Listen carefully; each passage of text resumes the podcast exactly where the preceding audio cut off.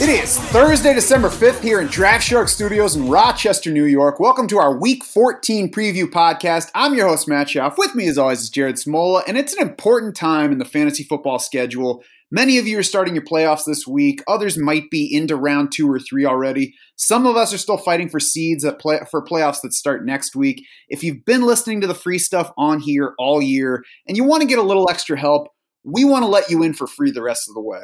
All you need to do is rate our podcast in iTunes, leave us a review there. We will give you DS insider access through the end of this season and the playoffs. Just email info at draftsharks.com with a screenshot of your rating and your review in iTunes. We will get you set up with DS insider access the rest of the way.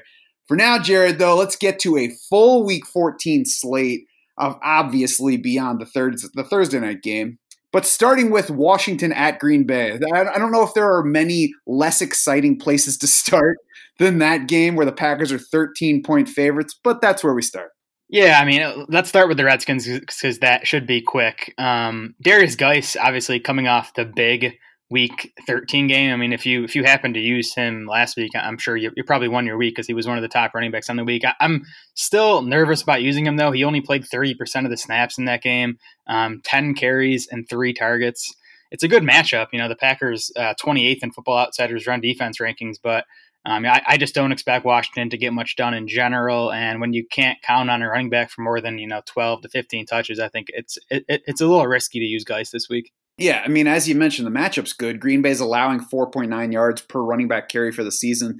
They've allowed the sixth most running back PPR points for the season, so there is upside. But if you are going to use Guice, and if you did use him last week, it's going to be tough to bench him this week. But if you are going to use him, you have to know that along with upside comes plenty of downside because Guice has gone 7, 10, and 10 carries since he returned from injury. He has not carried more times than Adrian Peterson in any of the three games since he returned. So definitely upside, but you got to know the risk as well if you're using him. Yeah, and I mean it's definitely possible, and it, the Redskins should look to start getting Guice more work going forward. But until we see that, I think it's risky. So you know, Guice is definitely in the running back three flex mix, um, but I just wouldn't go benching any running back that we can rely on for you know 15 plus touches for someone like Guice. I agree. And really, the only other guy in Washington worth even talking about is Terry McLaurin. And he only has 14 catches, in Dwayne Haskins' four starts. Nearly half of his 26 targets in that span, 12 of them came in the single game against Detroit. So he has only topped three cat. I'm sorry, he's topped four catches one time since week three. He's averaging 3.3 receptions per game over the past eight. Has not scored a touchdown since week six. Terry McLaurin's outside our top 50 this week. Yeah, he's only finished as a top 37 wide receiver in two of those four Haskins starts. He hasn't finished better than 28th. So yeah, the, the, upside we saw with Case Keenum has sort of gone away. And the Packers remain, I think, tougher against the pass than the run. So I would try not to use McLaurin if I could help it. Yeah, still attractive long term, but I don't think he's helping you this week. Yep. On the other side, you start all your main Packers. That includes Aaron Jones, but I do think Aaron Jones is riskier than his season total and this matchup might point to. Aaron Jones is just 17th in the league in carries for the season, despite missing zero games. He has not topped 13 carries in a game since week five. He has had three games of 150 plus total yards. Throw in the three touchdown game against the Panthers, and those four contests account for 64% of his PPR points for the season. Just the Dallas and Kansas City games alone account for 41% of his scoring for the season. Otherwise, his other eight games outside of those four, he's averaged 10 points per game. That would rank 41st among running backs right now, tied with Ronald Jones.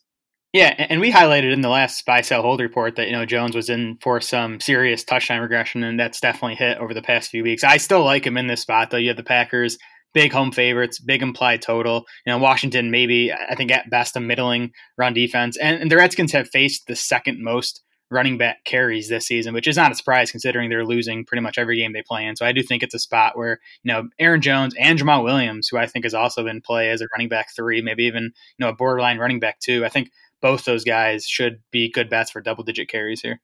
Yeah, I think they are both in play. As I said, I'm still starting Aaron Jones. I, I don't think there's a huge difference though between Aaron Jones and Jamaal Williams, really. No, I mean there hasn't been lately. Um, you know, Jones is still averaging about three more carries per game since Williams came back from his injury. Um, Williams has been a bit more involved in the passing game, so yeah, there, there's probably not a huge gap between them. Again, I think I think Jamaal Williams. I would play Jamaal Williams over Darius Guice if you're just you know picking between those two guys in this game. I agree with that. Uh, I would play over Aaron Jones. I would play Sony Michel, Saquon Barkley, Sony Michel in non PPR. I would play yep. Aaron Jones in PPR. Um, I would play Saquon Barkley over Aaron Jones. Although that one's pretty close. I would play Chris Carson and I would play Devonta Freeman over Aaron Jones. I mean, they're all close. Um, you know, Michel, we'll talk about him. I love him this week, but I'm not sure I could play him over Jones just because there is, you know, some chance that Michel gets game scripted out. I think Jones is safer. And I would play Aaron Jones over Phillip Lindsay, Austin Ekeler, Benny Snell, Kenyan Drake, just for further context. Yeah, me too. Pretty easily over all those guys. And I don't think there's any better team defense this week than the Packers at home against Dwayne Haskins. Uh, nope, I don't think so either. Indy at Tampa is next on the list. The Bucs are three point favorites at home. It's down a half point from where it opened. The Colts turned the ball over only seven times in their first seven games. Over the past five, they've done so 11 times. Uh, Jacoby Brissett left the first of those five games. He missed the second, but then he came back for two giveaways against Jacksonville, three against the Titans last week. Uh, the team has eight games of less than 200 yards passing for the season, including five of the past six. It's scored 17 points in two straight games and 17 or fewer in four of the past six. The only win among the past five games was a run-heavy effort against Jacksonville. Uh, this is not a this is not a good-looking mm-hmm. Colts offense this week. Yeah, I mean, injuries have just caught up to Indy here. You know, T.Y. Hilton is still going to be out for this game. It sounds like there's a chance he doesn't come back at all this season. Eric Ebron on IR. Um, you know, Chester Rogers on IR now. They're not going to get Devin Funchess back. So I think the interesting guy here is Zach Pascal. 109 yards on 10 targets last week. That was nice to see because he had been quiet over the previous three games, just uh, four catches on 14 total targets in those three games. But he's been playing basically every snap with Hilton out. Uh, Pascal actually ran a route on every single one of Jacoby Brissett's dropbacks last week. So in this matchup against Tampa, they're still dead last in adjusted fantasy points to wide receivers. I think Pascal, someone you can look to as a wide receiver three with some upside this week. Yeah, I agree with that. Zach Pascal's in play. Jack Doyle is basically a, an automatic starter yeah. this week. I think on the other side, Tampa Bay it might be your sneakiest upside defense of the week, though. It's been trending up in coverage over the second half of the season to date. And, you know, we looked at the Atlanta defense, what it did coming out of the bye, and wondered if things had actually changed or if it was just a fluke. And the past two weeks have made it look like a fluke. But the difference here is there are there are things that you can point to that have changed in Tampa Bay. They've changed their alignment at cornerback. They have different a different trio starting at that position, and they should get Jamel Dean back uh, from the shoulder injury that knocked him out of last week's game. Jason Pierre-Paul and Carl Nassib are both healthy as edge rushers, joining Shaq Barrett. So they've got a strong pass rush. They've got strong interior guys there, and they've been playing well the past three games.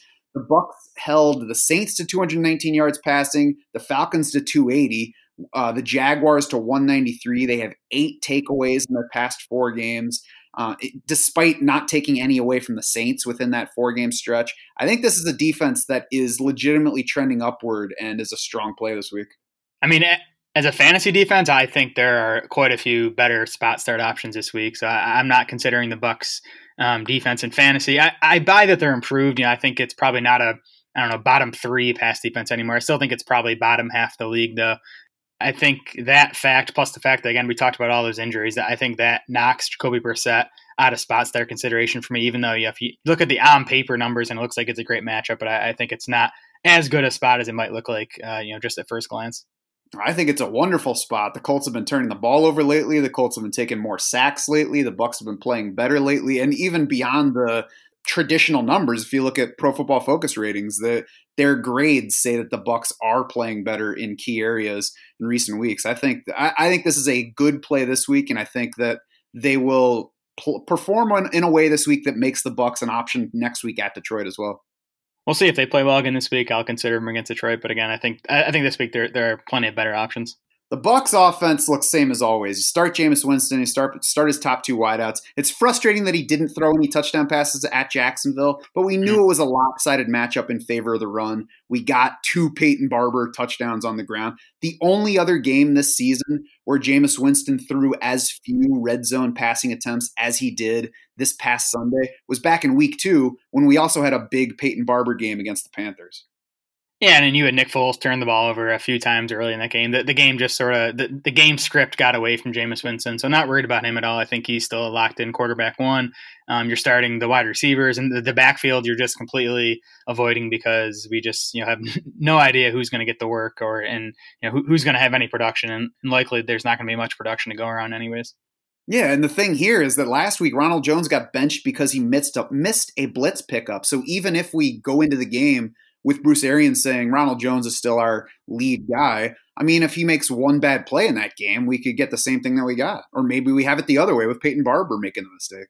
Yep, exactly. Just stay away. San Francisco at New Orleans in a game that it's probably more exciting for real football purposes than it will be for fantasy. Mm-hmm. Saints are two and a half point home favorites. The over under is just 44 and a half, though, between a pair of, of playoff teams and, you know, maybe even uh, two teams that are fighting for the top seed in the conference. The defenses rank first and seventh in overall defensive DVOA on Football Outsiders. Saints are top nine versus both the pass and the rush. Niners are tops in the league against the pass, 14th against the run. Yeah, I wouldn't expect many points in this game. I wouldn't go looking to this game for, you know, fringe options. I think that the biggest story on the San Francisco side is the backfield. I mean, we had Raheem Mostert just kind of out of nowhere emerge as uh, San Francisco's lead ball carrier last week in that game against Baltimore. Played 74% of the snaps to just 18 for Tevin Coleman. I'd feel a bit more comfortable with Raheem Mostert if Matt Breida remains out this week, but it sounds like Breida's going to be back for this game, and you know that that gives the Niners three options. So I honestly have no idea how the workload is going to be split in this backfield, and it's a tough matchup against the Saints run defense. So I, you know, there's upside. I think one of those running backs will probably have have a nice game, but I, I don't know which one it is. So I would try to avoid the situation. Yeah, and I mean, it, makes it easier to avoid it when they are facing a negative matchup for running back scoring anyway. So I totally agree. Maybe in DFS you take your shot with yeah. one of these guys, but there's just no way for us to say this guy is for sure the guy, especially in a backfield where they want to split it. The Niners don't want to lean on one guy, and they were leaning toward Matt Breida over Tevin Coleman before Breida had the ankle sprain and you know left room for Raheem Mostert to step up. I think I, agree with you for this week. I, don't really want to use any of them because it's tough to trust. I think they are all in play if you're reaching. And I think maybe the biggest um, development here overall is that the Niners seem to be realizing that they had Tevin Coleman overrated heading into this season. Right. I mean, Coleman had already been seeing his workload slash before last week. You know, he was only getting eight to twelve carries per game. And if you look at you know if you look at yards per carry, um, PFF rushing grade, elusive rating, Tevin Coleman's behind both Mostert and Matt Breida in all those metrics. So you know, by, by most accounts, Coleman's been the worst back among these three. Um, so I wouldn't be surprised, especially with Breida healthy again now, if um, you know Coleman sort of fades and, and isn't really a fantasy option the rest of the way. Yeah, it's frustrating for those of us who might have picked up Tevin Coleman in the middle of the season and, and, thought that we had somebody who was a solid option the rest of the way. But at the same time, it is kind of refreshing to see a team say, yeah, mm-hmm. I know we paid for this guy in the offseason, but Matt Breida is playing better. Raheem Mostert's playing better. We're going to give the ball to these guys. Yep. And on defense, if you didn't find a replacement for the Niners last week against the Ravens, you should try to again. The good news this time is if you are looking for that fill in for this week as the Niners go up against the Saints.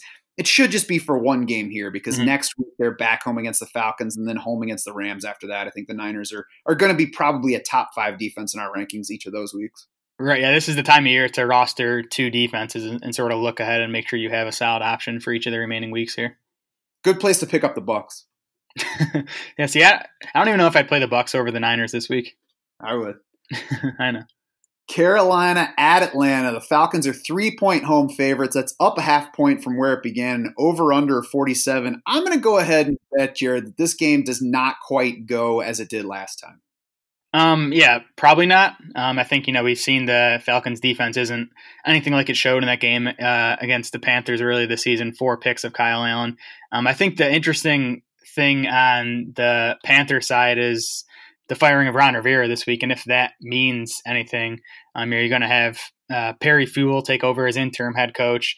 Norv Turner, who was OC, is moving into an assistant role, and Norv Turner's son is going to take over as OC. I, I doubt we see anything significant as far as you know play calling changes or usage changes, but it'll at least be something to monitor this week. Yeah, it will be interesting to see afterward. It's not changing my outlook for anything here. Kyle Allen was awful in that game. Mm-hmm. He had an awful game at San Francisco back in week eight. Those are really his only two basement games, though. Outside of those, he's averaging QB 16 numbers. So he's been decent and he's been a floor play for most of the season. He still got into double digit fantasy points with 325 passing yards in that four pick game against the Falcons. He finished the past two weeks QB 6 and QB 8. I think Kyle Allen's a better bet this week than where we have him ranked, even. to me, he's only a, a playing two quarterback leagues. I wouldn't trust him as a quarterback one spot there. He he did not play well last week. I know he got there in fantasy. He had the late rushing touchdown, which helped, but you know he, he completed fifty nine percent of his passes, averaged six point zero yards per attempt against the Redskins. You know, so I even in this in the plus matchup, I, I wouldn't want to trust him again. I think there are plenty of better one quarterback lead spot spot start options this week. Yeah, I agree that there are plenty of better ones. I think he's more so a DFS option, but I'd probably have him up around 18, 17 or so. That's fair. DJ Moore is an obvious starter. Curtis Samuel's okay. He's a low wide receiver three, still a touchdown reliant four catch guy. Yeah, Samuel's boom bust. Um, Greg Olsen is likely going to miss this game with his concussion. He didn't practice on Wednesday or Thursday, so that turns Ian Thomas into a spot start option this week. Um, he, he produced pretty well in the games Olsen missed last season 3.9 catches, 35 and a half yards per game in those nine games. And then he came in last week um, after Olsen exited in the third quarter.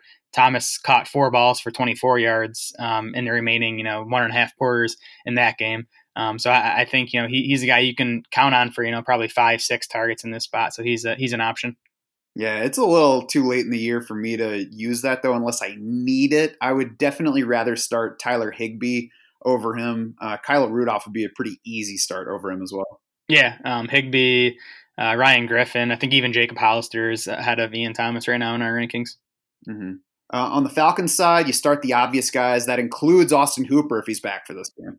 Yep, sounds like Hooper is going to be back. You know, he was leading all tight ends in PPR and non-PPR PPR points before going down. Um, Panthers 27th in Football Outsiders tight end coverage, so good spot for Hooper. Julio Jones sounds like he's going to be back for this game too, so he's obviously a starter, and I think that does help Matt Ryan to get those guys back. He has struggled, um, but I think missing Hooper, missing Julio Jones for last week, you know that that's hurt. So I, I think Ryan is like a low end quarterback one play this week.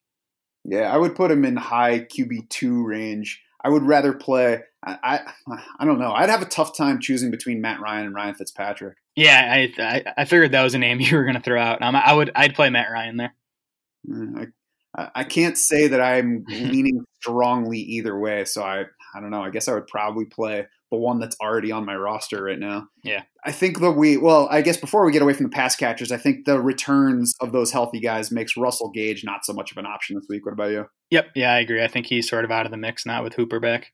Devonta Freeman, I think we both agree is a starter, but I would have him significantly higher. He got 22 opportunities last week in his return from injury. It tied his season high.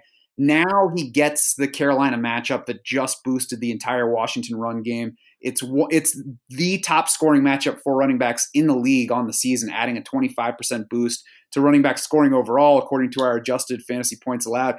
This is what we wanted Brian Hill to be back in that first meeting. Only Devonta Freeman is a much more accomplished player, and we know that the work is going his way.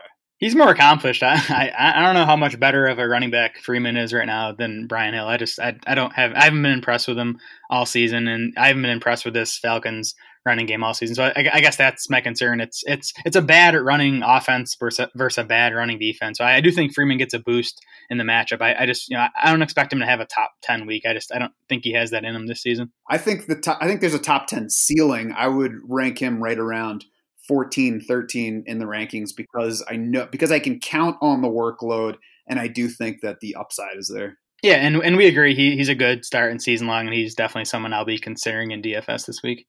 And I'm not chasing either defense in this matchup. Nope. Detroit at Minnesota. The Vikings are 13 point home favorites, a 43 and a half over under. David Blough was nice on Thanksgiving. It was a neat little surprise. I'm not betting on him at Minnesota. No, I mean I think the takeaway is that he he played well enough where you can feel okay about starting Kenny Golladay and Marvin Jones, especially in this matchup. Uh, Minnesota down to 29th in adjusted fantasy points allowed to wide receivers. We know both are outside corners, Xavier Rhodes, Trae Waynes. They've both struggled all season. Um, so I think Golladay especially is fine to keep in lineups. And Marvin Jones, sort of like he's been all year, he's that boom bust wide receiver three. He did have, have that huge uh, four touchdown game against the Vikings back in week seven. yeah. Unfortunately, Matthew Stafford's not going to be around for him this time. Right. And I'm I'm not interested in Bo Scarborough in an offense that I don't think is that I think is going to be trailing pretty bad in this one. Yeah, it's just a bad spot for someone like Scarborough, who, you know, he has 53 carries over the last three weeks, but he has zero catches on one target over that span. Um, you have the Lions' big road underdogs here, so you know, if game script gets away from Detroit, Scarborough is going to be on the sidelines. Yeah, I mean, I will say if you have him, then, you know, he's usable, but Minnesota has looked more vulnerable on the ground than we thought they were going to be. Then they started out the year. Lately, they've been more vulnerable. Yeah, I mean, Scarborough's down in RB3 range. I would rather use Darius Guice and Jamaal Williams over him this week. Yeah, I agree with both of those. On the Vikings side, Kirk Cousins is a top six QB on our board this week. I think really he's number two or three. I wouldn't be surprised if he leads the position in fantasy points for the week. Detroit's the fourth best scoring matchup for quarterbacks by our adjusted fantasy points allowed. And the Dalvin Cook situation with his shoulder injury adds some risk to the run game. Even if he's active, we don't know how much of a factor he'll be, how long he'll stay in, you know, how much they'll want to work him. Yeah, I mean, great matchup for Cousins. I, I like him. I do think his ceiling might not be as high as you know. It's it's he, he had the 338 yard four touchdown game against the Lions earlier this season. Matt Stafford played in that game though. The game finished 42 to 30. It was a shootout. I just I, I think with David Blough under center now, um, Cousins just isn't going to have to do as much. I, I don't think his ceiling extends as high as we saw in that first game. That's fair. No practice for Adam Thielen on Wednesday. It seemed like he was on track to return Monday night, but of course he got ruled out over the weekend. So we'll have to watch him this week. It's not promising when he starts out not practicing. If Thielen sits, Kyle Rudolph is a pretty easy starter again. Touchdowns in four straight, five of his past six. He caught five for 58 and a touchdown in that week seven win at Detroit. Yeah, and that week seven game was the game that Thielen actually left early. It was it was the, in the first quarter. Um, yeah, so Rudolph definitely a starter if Thielen's out. I, I would consider him still even if Thielen's back, um, just because the matchup's so good. Lions thirtieth in Football Outsiders tight end coverage rankings, and Rudolph's just you know he's he's played well over the past month now, so I think he should stay involved regardless. I think it'd be Irv Smith who would be out of the discussion if Thielen's back this week. I agree, and in that range where you're just hoping for a touchdown, Rudolph offers a lot more touchdown hope than a lot of the other guys in that range. Yeah, for sure. Anything else from that game before we move on? I mean, we should talk about Dalvin Cook. It sounds like he's going to play. Sounds like this injury is a matter of pain tolerance. Uh, you know, Cook told reporters this week that he, he he's been told he can't make the injury worse by playing through it. So if Cook's active, I think you have to start him, especially in this spot. Big home favorites against a, a bad Lions run defense.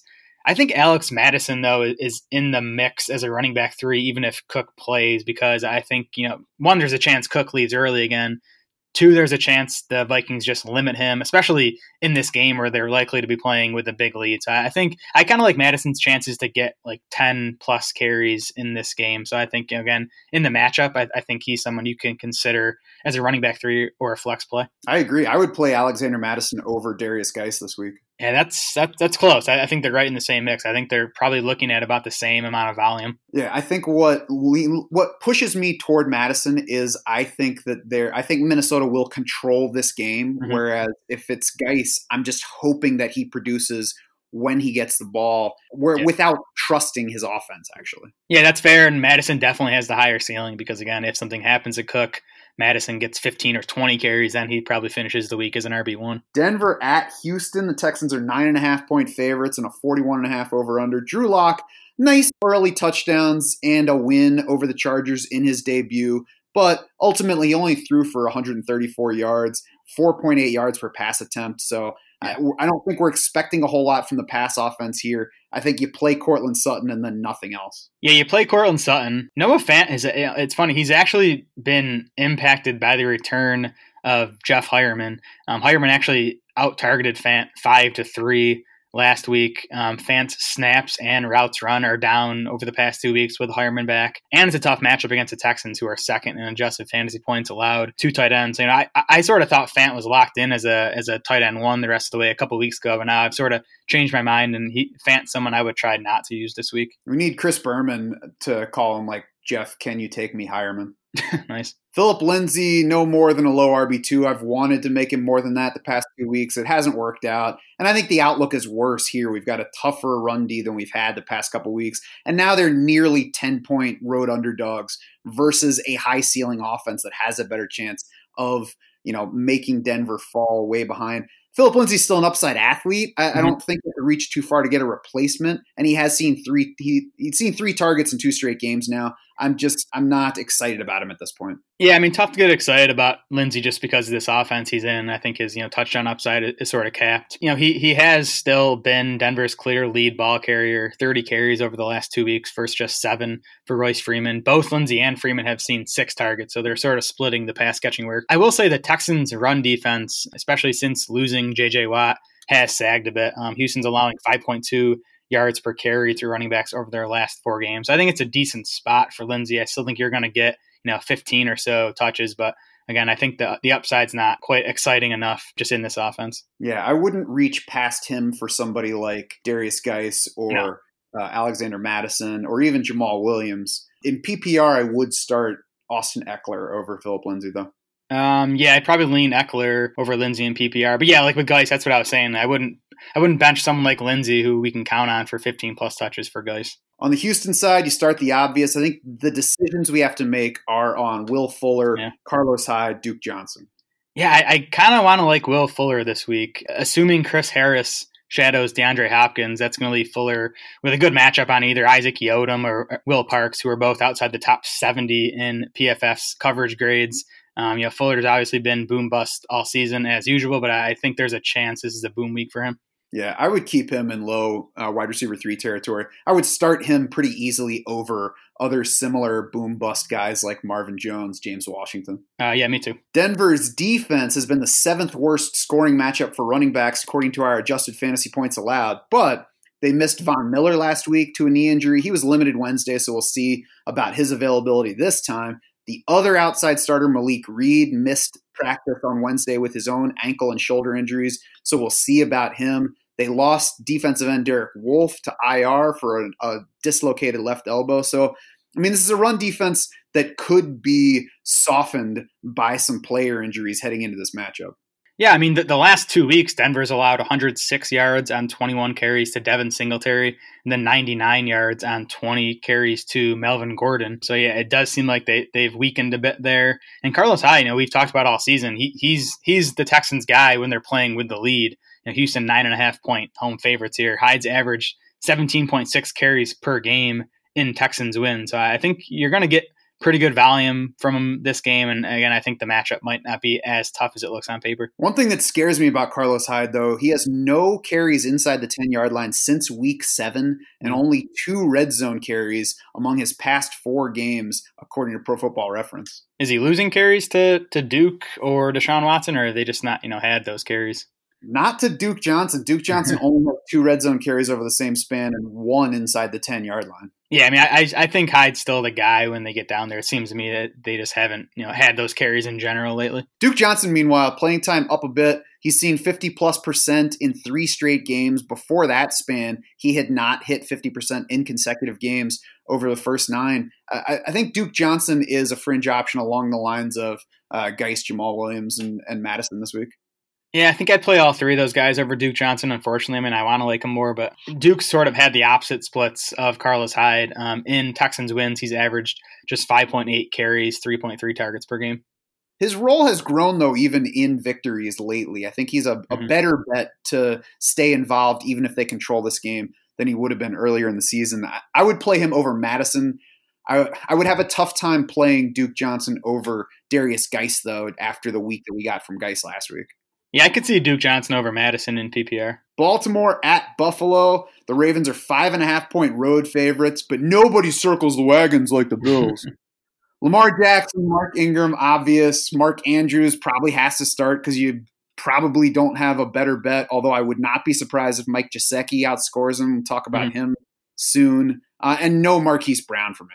No Marquise Brown. Um, yeah, I think you're starting Mark Andrews unless you know you have uh, like a Darren Waller or someone I'd play from this week. But Andrews Andrews' volume is down, um, 4.8 targets per game over the last five after averaging 7.9 over the first seven weeks of the season. The Bills are first in adjusted fantasy points allowed to tight end, so it's a, it's a tough spot. I wouldn't expect a big game out of Mark Andrews, but you know he he does still sit inside the top 10 in our rankings this week. Yeah, uh, we'll talk about Gesicki when we get to yeah. that game. Yeah. On the Buffalo side, it's not a great matchup for Josh Allen, but the guy has been money. He's QB five on the season, and his only bad fantasy outing so far it has been the game against New England where yeah. he left early with a concussion. Even in that one, he had a rushing touchdown. Right. Um, he finished quarterback twenty two that week, and you know th- this week I'd say is his second toughest matchup of the season behind only that Patriots game. Ravens third in Football Outsiders pass defense rankings, third in adjusted fantasy points allowed to quarterbacks. If you start Allen, you gotta you know hope he gets there rushing, and I do think there's a, a decent chance he does. So I, Allen definitely not a guy you have to bench, but I'd, I'd consider you know spot start guys like Sam Darnold, Ryan Fitzpatrick over him this week. Well, I would definitely not start either of those guys over Josh Allen. I, I might consider Fitzpatrick. I could not do Sam Darnold over Josh Allen. And we'll talk about Darnold next year. John Brown's still a wide receiver three. I think Devin Singletary is still a low running back two. He's seen 16, mm-hmm. 23, 18 opportunities over his past three games. Caught three plus balls in five of the seven games that he has played that were not shortened by injury so far this season.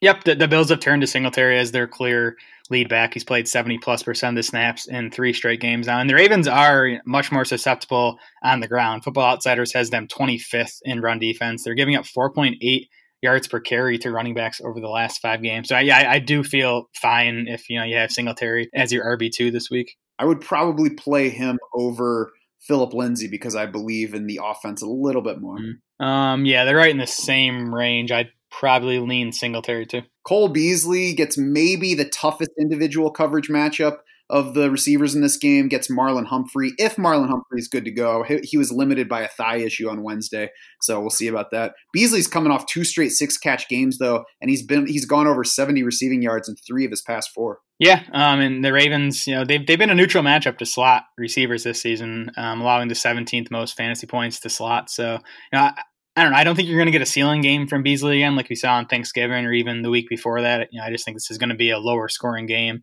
ladder running on both sides. But I, I think he's still in like the wide receiver four discussion. Miami at the Jets. The Jets are five point favorites here. That's down one from where it opened. And honestly, I, I think it's still too high. According to the Action Network, Dolphins have the seventh most action on their side, betting action on their side so far. I think Vegas is high with the Jets line, and I think it's also low with Miami's implied point total here. 20 points is what they're implying for the Dolphins. They have scored 20, 24, and 37 the past three weeks. They scored 20 and 21 in two meetings with the Bills, who are much better on defense than the Jets are overall. They scored 26 in their first meeting with the Jets, Miami's first win of the season, and they had their way last week with an Eagles defense that had been playing well. Yeah, Fitz magic, man. He's he's playing well. Um, Jamal Adams is likely out for the Jets in this game, which is a big injury. So yeah, I, I agree. I think the Dolphins implied total is a bit too low. Um, I think Ryan Fitzpatrick is a spot start option this week. Um, he's finished as a top eight fantasy quarterback in four of seven games since returning as Miami starter. And you know, again, the matchup's not bad here. Even with Jamal Adams in that first meeting, Fitzpatrick went for 288 yards and three touchdowns. Yeah, and Jamal Adams is not only a star safety, but he's also the best pass rusher that the Jets have. Mm-hmm. So him being out helps in, in, multiple areas. I think Ryan Fitzpatrick finishes top 12 this week. Wouldn't shock me. DeVante Parker's automatic at this point, especially mm-hmm. given the matchup. And I am even willing to jump on board with Mike Gesicki finally. Five straight weeks of six plus targets. Last meeting with the Jets, he had six catches for 95, and that was with Jamal Adams in the lineup. Yeah, only eight tight ends have scored more fantasy points over the last month now. And like you said, Jamal Adams is New York's primary tight end coverage guy. So I think, you know, Gesicki gets the biggest boost with Adams out of this game. So I would be a little scared to sit Mark Andrews because yeah. even with lower volume, he has four touchdowns over his past four games. And, you know, if, if he catches a touchdown on the first drive, you're going to be kicking yourself. I will say that Mike Gesicki enters this week with a higher floor, much higher floor than Andrews has. Yeah, I mean, to me, and I think I've been saying it all season. Andrews is someone I I, I just stick with in lineups, just you know the volume he's seeing and, and how productive he's been. But I, I do think uh, Gesicki probably the best spot start option this week. It's close between him and Vance McDonald, who who we'll talk about here. Fitzpatrick versus Sam Darnold. Uh, honestly, it's an absolute toss up for me because almost regardless of matchup, either of these guys could go out and throw for 350 and three, or they could throw for 180 and three interceptions. Uh, uh, you know, almost without explanation. I, I think Ryan Fitzpatrick. It, it's probably subconscious. I just like Ryan Fitzpatrick more than Sam Darnold. That's probably why I would lean that way. Yeah, and see, I, I lean Darnold because the Jets are at home and they have that higher implied total. But I, but I agree. I think both guys have pretty wide ranges of outcomes this week. You know, Darnold, that first game against Miami, 260 yards, one touchdown, finished quarterback 23. That that's pretty much when we all gave up on him. Then the next three weeks, he finishes quarterback seven, quarterback six, quarterback three. We're all back on board. Then he goes to you know and faces Cincinnati last week, finishes quarterback 29. You know, if if you take away last week's game, I think we'd all be a lot higher on Darnold. But you know, I think that just reminds us of his floor. But you know, it you know Darnold is one of only two quarterbacks, Darnold and Brian Hoyer, who didn't throw multiple touchdowns against the Dolphins this season. So it's it's still you know probably the best quarterback matchup. So um, I, I I lean Darnold over Fitzpatrick, but I agree. I think they're both pretty solid spot start options this week. And I will say the Dolphins do not match the Bengals in pass rush. They right. don't even come close. So uh, that's certainly one area where this matchup is significantly better than the Cincinnati one was. Right. Yep. Jamison Crowder disappointed last week, but he did get back up to nine targets. I think he's a fairly easy start this week. Eight catches for 83 and a touchdown in their last meeting. Yep, I agree. I'd go back to Crowder. Robbie Anderson's coming off two straight good outings. I think he's a fairly easy wide receiver three, just knowing that there is still target volume downside to him. Yeah, I, I always struggle with Robbie Anderson. I mean, he's he, he's in the Will Fuller bucket for me as the as the boom bust wide receiver three type. Um, you know, good matchup here, obviously. So I think you lean towards playing him, even though you know he did only have 33 scoreless yards against the Dolphins earlier this season. Yeah, I mean, if you believe in Sam Darnold's matchup here, I think that you the you have to to some degree at least believe in Robbie Anderson's matchup too. Yep, that's fair. Ryan Griffin's a starter if he's healthy. Missed practice Wednesday with an illness. Usually, guys that miss practice with illness make it back to play over the weekend. He had six catches for 50 yards among eight targets in the first meeting. I do think that Gesicki is a safer bet for targets between them. Yeah, I prefer uh, Gesicki and Vance McDonald as spot start options over Ryan Griffin this week. But you know, I think beyond those two, Griffin Griffin's a, a, a, fine play. Cincinnati at Cleveland. The Browns are eight and a half point favorites. Apparently, Vegas didn't watch the Bengals last week win their first game of the season. It's a 40 and a half point over under. It's down two from where it opened, so nobody's expecting a whole lot of offense here. Andy Dalton was decent in his return. He hmm. really should have had at least one more touchdown pass, though. There was a CJ Uzomah drop at the goal yeah. line. There was another that he could have completed in the end zone. There was also one other drive where Joe Mixon had a long run down inside the 10 yard line, and then it got called back because of an illegal block by one of the receivers. So the, the Bengals had to settle for a long field goal on that one. So they could have had more points than they ended up scoring against the Jets. I think Dalton's a decent option this week against Cleveland, but there are just too many solid quarterback plays this week to actually make Dalton attractive.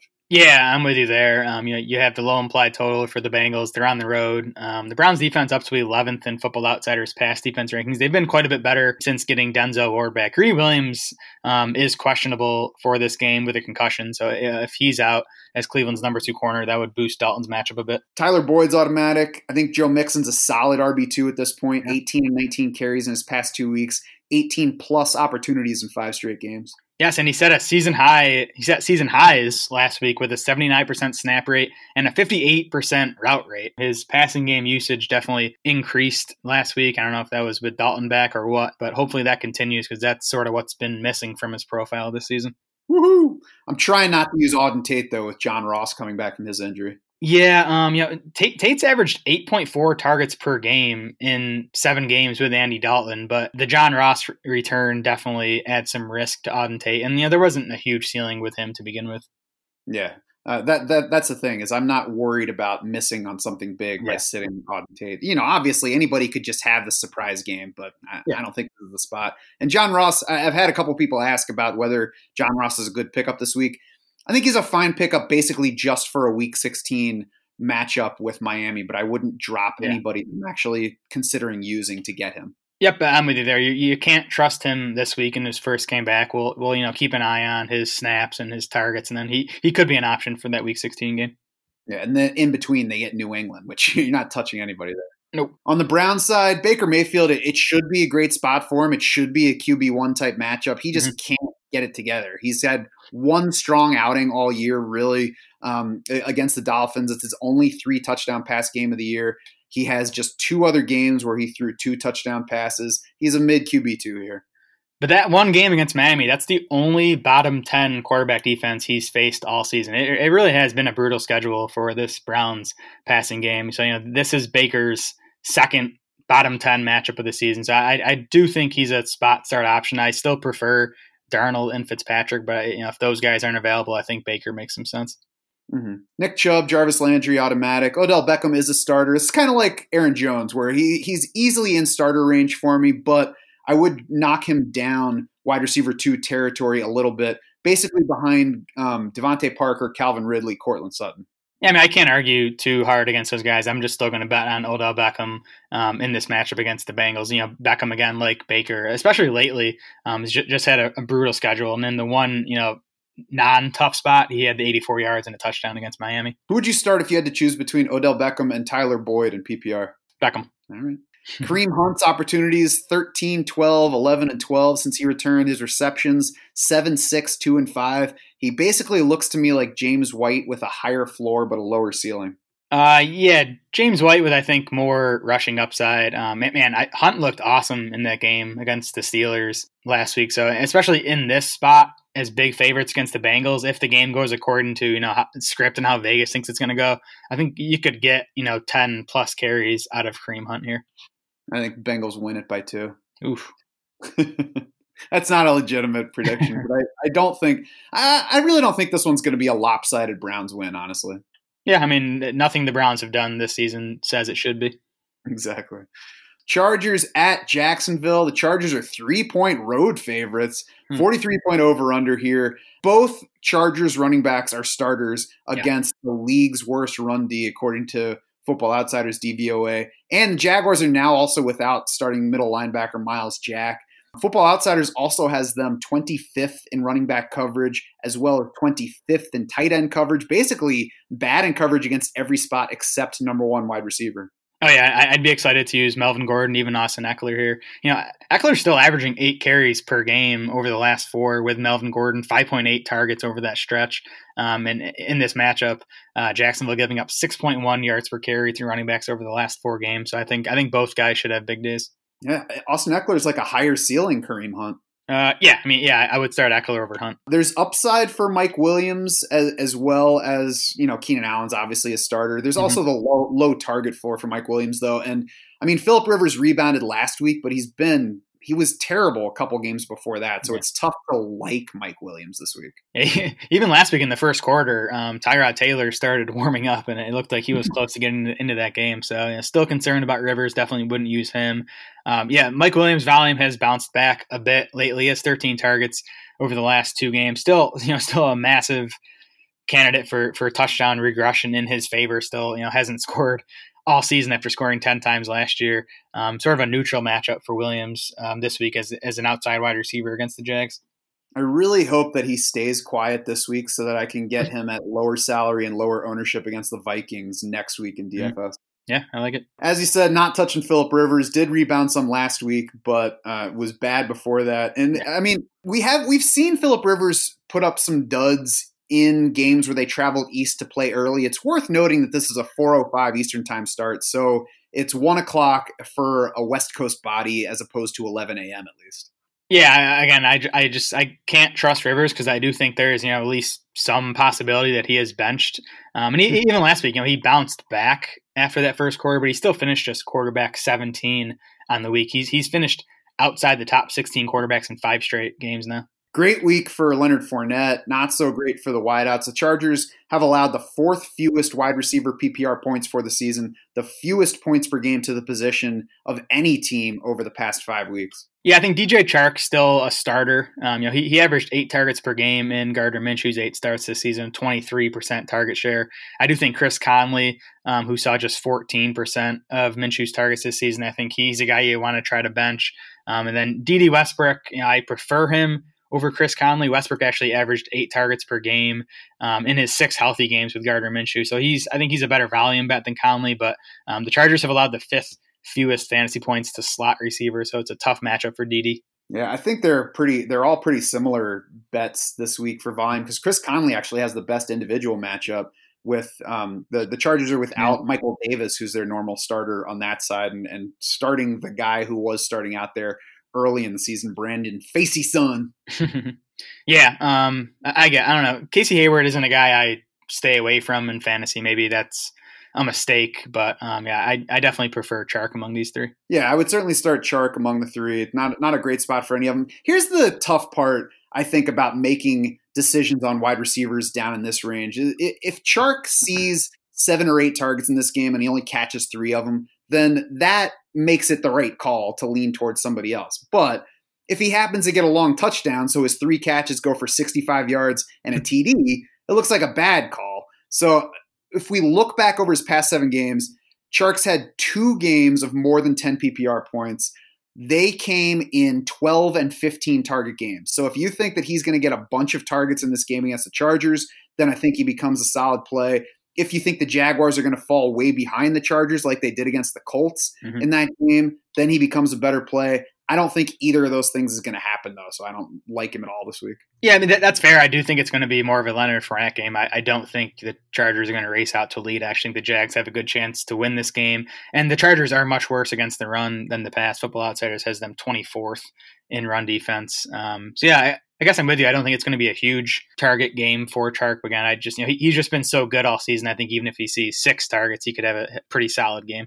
Possible. I think both defenses are, are boom bust here. I'm not excited about either one, but you could have either one work out for you. Yeah, I, I agree there. I think you know both these quarterbacks um, provide some upside to the opposing defenses. Probably would have been more upside with Nick Foles than Gardner Minshew. yeah, probably. Pittsburgh at Arizona. The Steelers are two and a half point road favorites. It's a great spot for Devlin Hodges, but he's Devlin Hodges. So I'm going to have to save that for DFS. And if I'm actually looking for a waiver wire quarterback, it's going to be Kyle Allen or Ryan Fitzpatrick. Yeah, I'm with you. I wouldn't use Hodges. He played well last week, though. I did the fantasy visions for that game, so I watched it back. Um, he he impressed me, and then uh, PFF had him fourth in passing grades among quarterbacks on the week. So, you know, they were impressed with his game too. The, the note here, though, is that Pittsburgh went 48% pass only in that game against the Browns. You know, they were obviously trying to protect Hodges a bit, not have him do too much. So, even in this matchup against Arizona, um, you know, it's a bad pass defense, but I still don't think you're going to get huge volume from Hodges. Right. It's a bad pass D, and you know maybe that means a 250 and two day for Devin yeah. Hodges, which would be nice. But I don't think Pittsburgh wants him to do any more than that. Yeah, and again, just in this week there are quite a few better spot start options, so I don't think you're going to have to use Hodges. Yeah, I think the matchup puts uh, the wide receivers into view.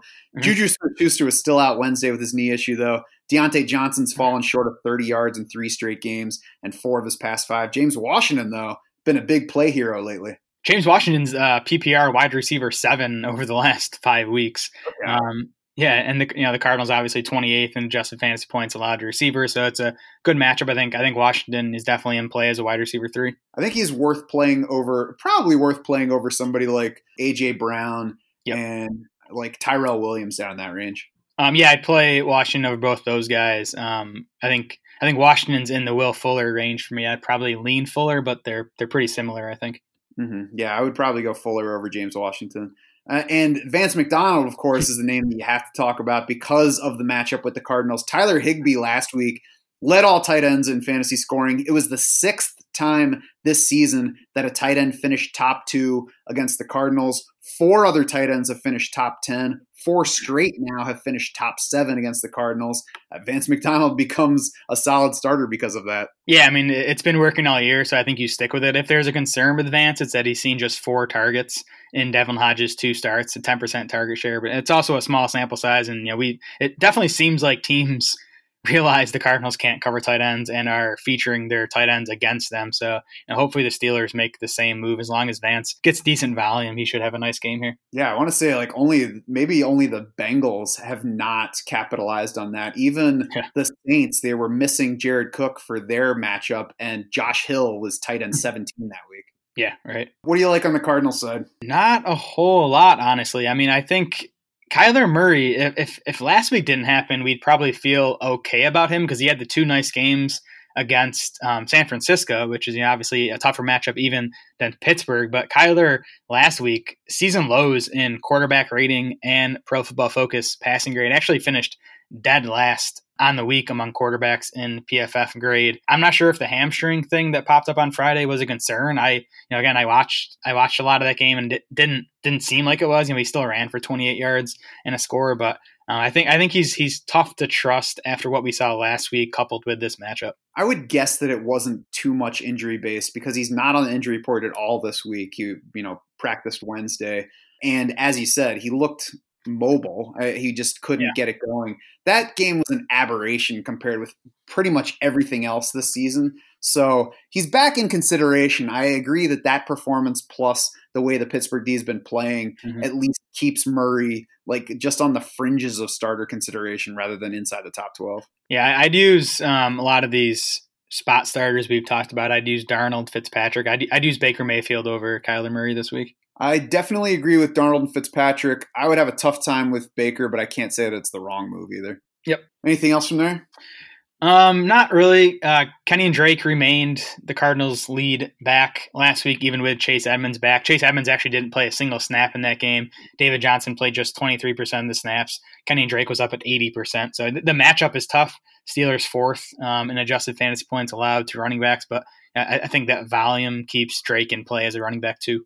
Yeah, I agree with that. I would I would have him behind Devin Singletary, probably behind Phillip Lindsay, but right in the same yeah. range of those guys and ahead of the other guys that we're just hoping for upside from. Yep, agreed. Tennessee at Oakland. The Titans are three point road favorites, and that's up a half point from where it opened. Derrick Henry's obvious at this point. Ryan Tannehill's getting close to obvious. Top seven in fantasy points since he became the starter. Also sixth in PFF passing grades over that span. So he he's doing it in numbers wise and doing it performance wise. He's also working on an unsustainable touchdown rate, unsustainable yardage rate, and three rushing scores. Yeah. So there's some regression coming that doesn't necessarily mean that he's just gonna like uh, deflate this week. Yeah, I was. I, I, think there's regression coming, but it might not come this week in this matchup. The Raiders 28th against the pass, according to Football Outsiders. They're 31st in adjusted fantasy points allowed to quarterbacks. So I, I haven't looked at the Titans' schedule. I know I think Tannehill's a couple more good matchups after this week, but um, I, I, think for at least at least one more week, um, you can continue to to use him as a quarterback one. Yeah, and I mean, Oakland's not only not scary on defense, but they're coming off two horrible performances. It's like team wide. So I don't know what's going on with them, whether they get a bounce back game where they're fired yeah. up or whether that team is just kind of wearing down. Yeah, it's you know I, I do kind of expect the Raiders to bounce back, and I think I'd pick them to win this game at home. Um, you know, th- but that, that doesn't scare me off of Tannehill. It, it might actually help honestly if mm-hmm. this game stays competitive, maybe even the Titans are playing from behind, that would boost Tannehill's volume a bit. Yeah, because if they're winning, he's going to throw it 20 times. Maybe if they're losing, he can yeah. get to 30 or 32. Exactly.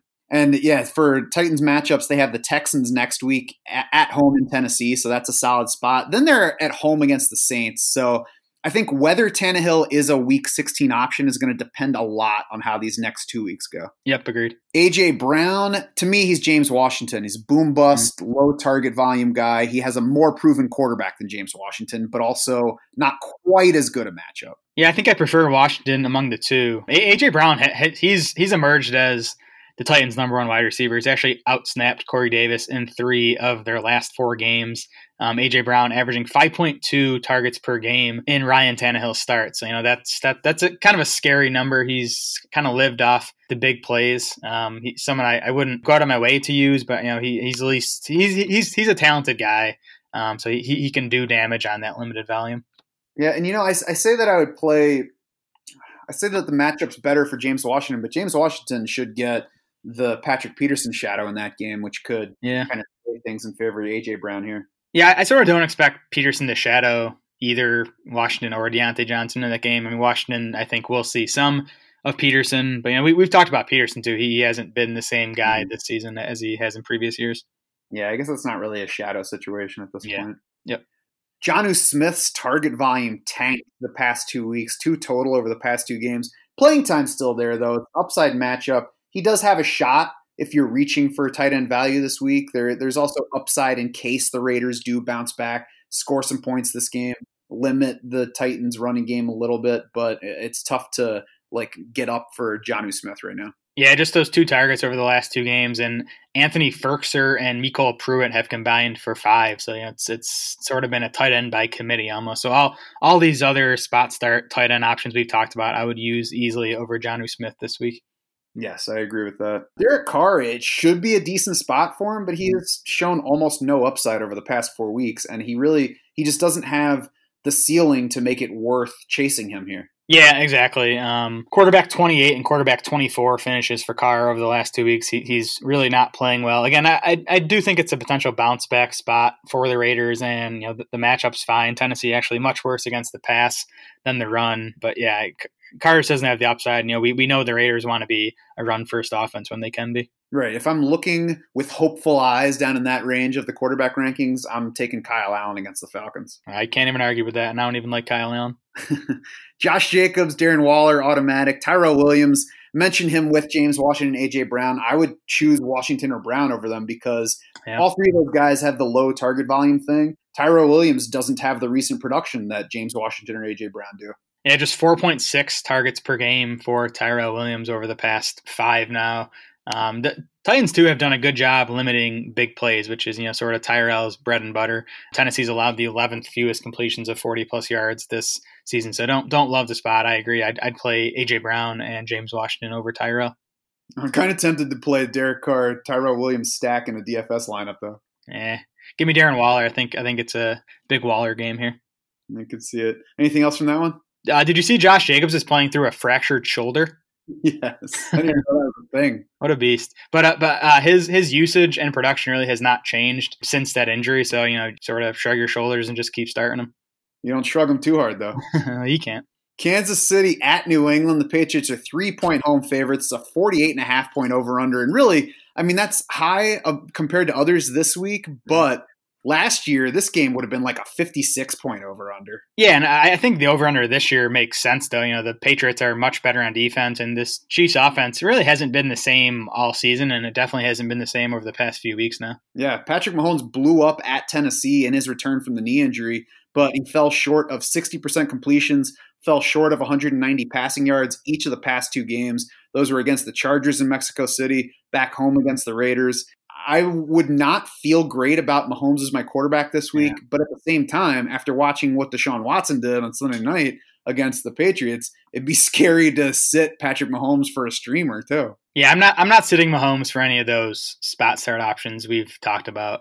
He torched the Pats last year in their two meetings, uh, 647 yards and seven passing touchdowns in those two games, averaged 9.7 yards per attempt. You know, this year's Pats pass defense is quite a bit better. So I'm not expecting a big game from Mahomes, but I, I think I think he'll do enough where he's not going to hurt your fantasy team. I agree. I don't think that I could pick up a, a streamer to play over him. If I have both Mahomes and Kirk Cousins on my Mhm. roster, I'll play Kirk Cousins over Mahomes because I think he's safer this week, but I'm not reaching for a replacement. Yeah, that that that's a tough one for me. I don't even know if I could sit uh, Mahomes for Cousins. takes it takes daring at this time of year, Jared. It does. It does. I just don't want to be the guy who you know benches Mahomes and loses because of it. Yeah, see, when you're, I mean, if you say the names, then it, it, it seems like a scary move to do. But if you look at the numbers, then it's going to be easy to justify, even if it doesn't work out, because Kirk Yeah. Cousins has been money. I mean, he's been awesome for a while in fantasy. So really, you're taking the safer route if you cover up the names here, and without even really giving up any upside. Yeah, I'm, I'm telling you, if it was Matt Stafford under center for the Lions, I'd feel a lot better about Cousins. I'm just worried about you know a couple of rushing scores early in that game, and then Cousins just doesn't have to do anything. He's going to be playing anyway. He'll be out Um, all right. We'll, we'll move on from that decision because I doubt that there are too many facing that specific decision. In the backfield for Kansas City, Darrel Williams headed to IR this week. Damien Williams is still not practicing on Wednesday because of his rib injury.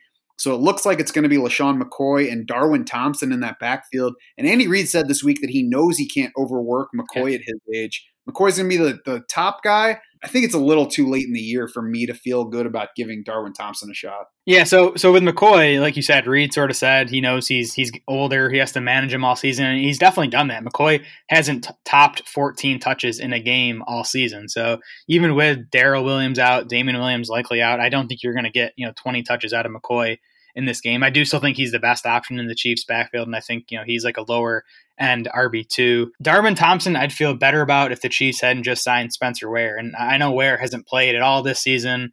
You know, he's been he's been on the street for the past couple months, but he does know this Chiefs offense, and he has you know been decently productive when he's gotten a chance. So I, I just I worry about Ware stealing you know even three or four of the touches that we thought Darwin Thompson might get behind McCoy. Yeah, I mean, you know, if you're scrounging for a running back, then sure, there's upside to the spot and upside to the player, but I, I would not go after Thompson with any excitement this week. Yep, agreed. Tom Brady and his pass offense stunk for most of last week's game against Houston, and then, you know, all of a sudden by the end had these huge passing numbers. I would try not to use Tom Brady this week. Julian Edelman's automatic, and I know you want to talk about Sony Michel. Yeah, um, agree on Brady. You know, he, he's really been bad for the past four games now. Fifty-five percent completion rate, five point eight yards per attempt over his last four, and the Chiefs are, are sixth in Football Outsiders pass defense ranking. So, not a good matchup for Brady. The Patriots in the two games last year against the Chiefs, they went run heavy. They ran the ball on fifty-one percent of their snaps. It definitely makes sense for them to do the same here. You know, this Chiefs run defense just as bad, if not worse, than last year's version. And in those two games last year, Michel 24 carries, 106 yards, and two touchdowns. 29 carries, 113 yards, and two touchdowns. So, you know, I know Michel has been disappointing for most of the season, but he, he's someone I'd be looking to get into lineups this week. Yeah, I agree with that. Uh, yeah, and even across formats, James White also solid in PPR. Really, beyond those guys, I- I'm not too interested in anything New England here. Nope, uh, the two running backs and Julian Edelman is about it. Yeah.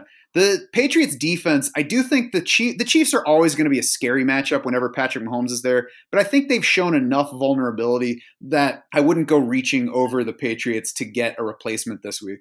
Yeah, I mean, I guess uh, it would depend on what's available on your waiver wire, but I, I definitely wouldn't drop the Patriots if, if you you know if you'd have to drop them to use someone else this week. I would just I would just hang on to New England and use them.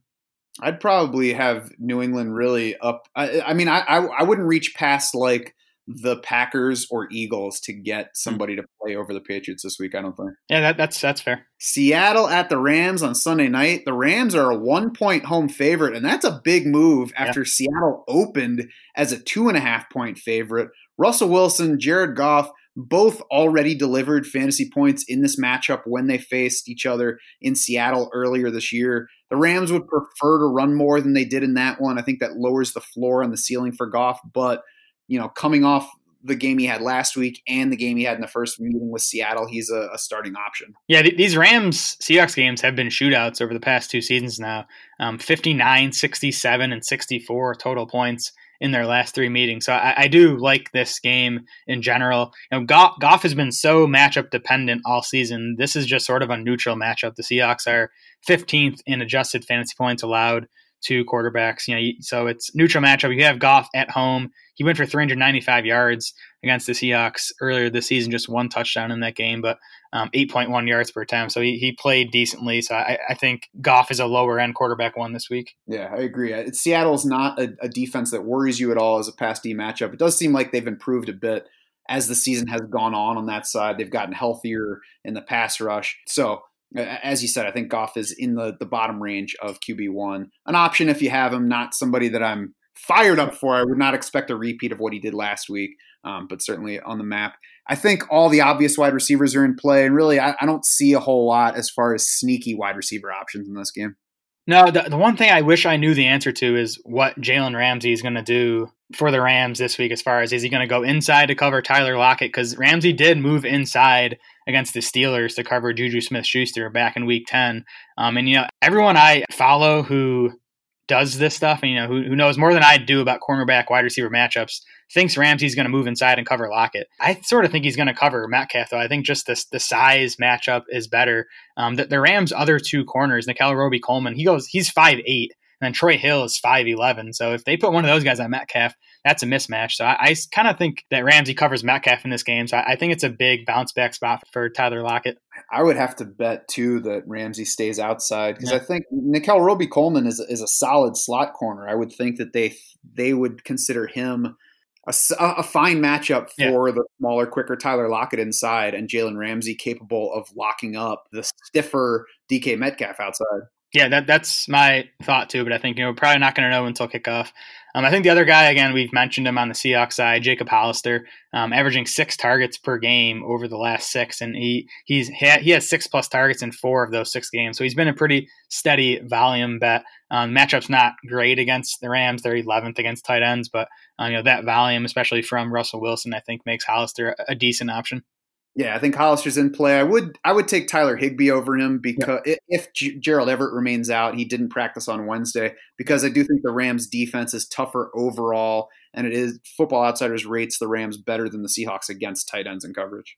Yeah, and um, the Seahawks are 29th in adjusted fantasy points allowed to tight ends. I think the matchup is quite a bit better for Tyler Higbee. Higbee and Everett, by the way, combined for 183 yards in that first meeting against Seattle. So, you know, it, it seems like the Rams kind of came into that game looking to attack that part of the Seahawks defense. Giants at Philadelphia on Monday night. The Eagles are 10 point home favorites, hmm. which is up one and a half from where it opened, despite losing at Miami last week despite losing three straight games. So that tells you what you need to know about the Giants.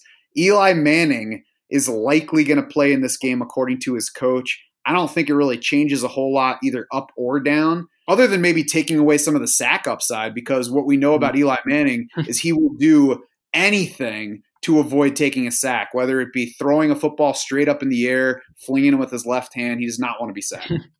yeah, so you're not using Eli. The one guy I think it might hurt is Darius Slayton, who um, just has sort of seemed to have a rapport with Daniel Jones this season. Um, Slayton didn't even play in those first two weeks with Eli Manning, so you know they, they have no reps together in in live game action. So I, I think it downgrades Slayton. I think Golden Tate, Sterling Shepard um, are, are both fine like wide receiver three plays. I think you forget that Darius Slayton exists this week. I think that I, I, would love to be able to not use Golden Tate or Sterling Shepard this week, but I mean Tate is certainly a, a, fine, an okay wide receiver three for PPR. Yeah, I, liked Slayton before the Daniel Jones news because you know the Eagles have struggled against outside corners.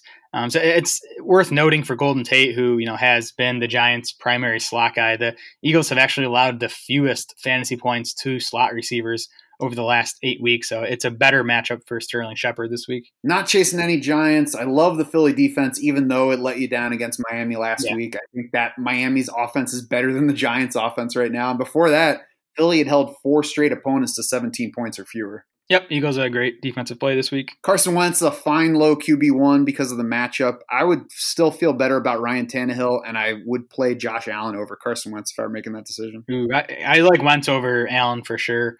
Um, T- Tannehill's close. I think you know they're, they're two of the better spot start options around him. Maybe Wentz doesn't qualify as a spot starter anymore. Wentz had the big game last week. I know it was Miami, but I also think it's worth noting that he got Alshon Jeffery back, Nelson Agholor back, Lane Johnson, his right tackle, returned for that game. So the Eagles have gotten healthier on offense. Um, good matchup, like you said, against the Giants. The Eagles also have the second highest implied total on the week. I would play Carson Wentz over Jared Goff, Matt Ryan. Sam Darnold is is close and I would play him over Kyler Murray. Yep, I like Wentz over all those guys, including Darnold. Zach Ertz, Alshon Jeffery, pretty easy plays. Dallas Goedert is still in play, but he didn't play quite as much last week, right? Right. Uh, with Jeffery and Agholor back last week, um, Goedert had his lowest snap count and route route rate since um, week three. Still saw seven targets in that game, so you know when he was out there, he was getting looks. But I do think if his playing time is going to remain down with the wide receivers healthy, you know, it, it makes him a riskier fantasy bet. Yeah, and they're not likely to be trailing the way that they were last week either. So Right. sure that helped his, his target count. Miles Sanders is a low RB two. He's never as strong a play though as you think he is. I, I don't know what you have against Miles Sanders. I mean, he's His production's what I have against him. I mean, he produced nicely last week. Yep.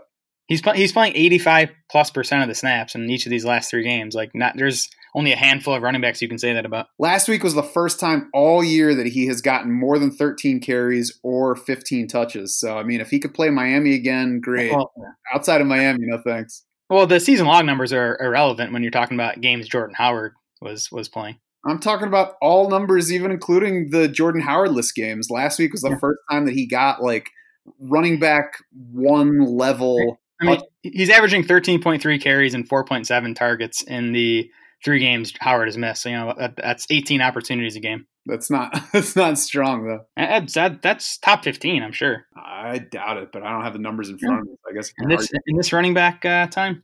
yeah, in this economy, Yeah, I mean, he's he's a fine low RB two, so I'm not even arguing him into a different stratosphere. But I think that he, I, I think that he has no business sitting ahead of Devonta Freeman in somebody's running back plans this week. Yeah. I mean, would you start Sanders or like uh, Devin Singletary or Phillip Lindsay? So if it's if we're talking PPR, I would play Sanders over Phillip Lindsay for sure. Sanders versus Devin Singletary would be tough. I. I- I'm not sure, honestly, which way I would go. I think it's a toss up between those two guys. I mean, I mean, to me, he's a guy again playing basically every snap. I think he's talented. He's you know, on a team that's a big home favorite with a big implied total. So that's just the type of running back I like to play. Yeah, I would probably ultimately wind up leaning toward Miles Sanders, but I feel better about counting on Devin Singletary getting touches. The Giants are also up to 11th in Yeah. run defense DVOA, so they're not they're they're not a strong defense overall, but they're definitely not a pushover on the ground. Yeah, that's that's fair. All right, anything else from that game? No, That's going to do it for this week 14 preview edition of the podcast. Head over to draftsharks.com now to check our full week 14 rankings, along with the usual set of weekly features to help you make your toughest lineup decisions this week. We'll be back tomorrow for the DFS shows after taking Thanksgiving week off amid some technical difficulties. Remember, rate and review us on iTunes. Email us a snapshot of your rating and your review. We will set you up with DS Insider access through the end of the season, as well as the NFL playoffs. You can also find us on Twitter. We are at Draft Sharks. Jared is at Smola DS. I am at Schauf DS. That's S C H A U F. For Jared Smola and the rest of the Draft Sharks crew, I'm Matt Schauf saying thanks so much for swimming with us.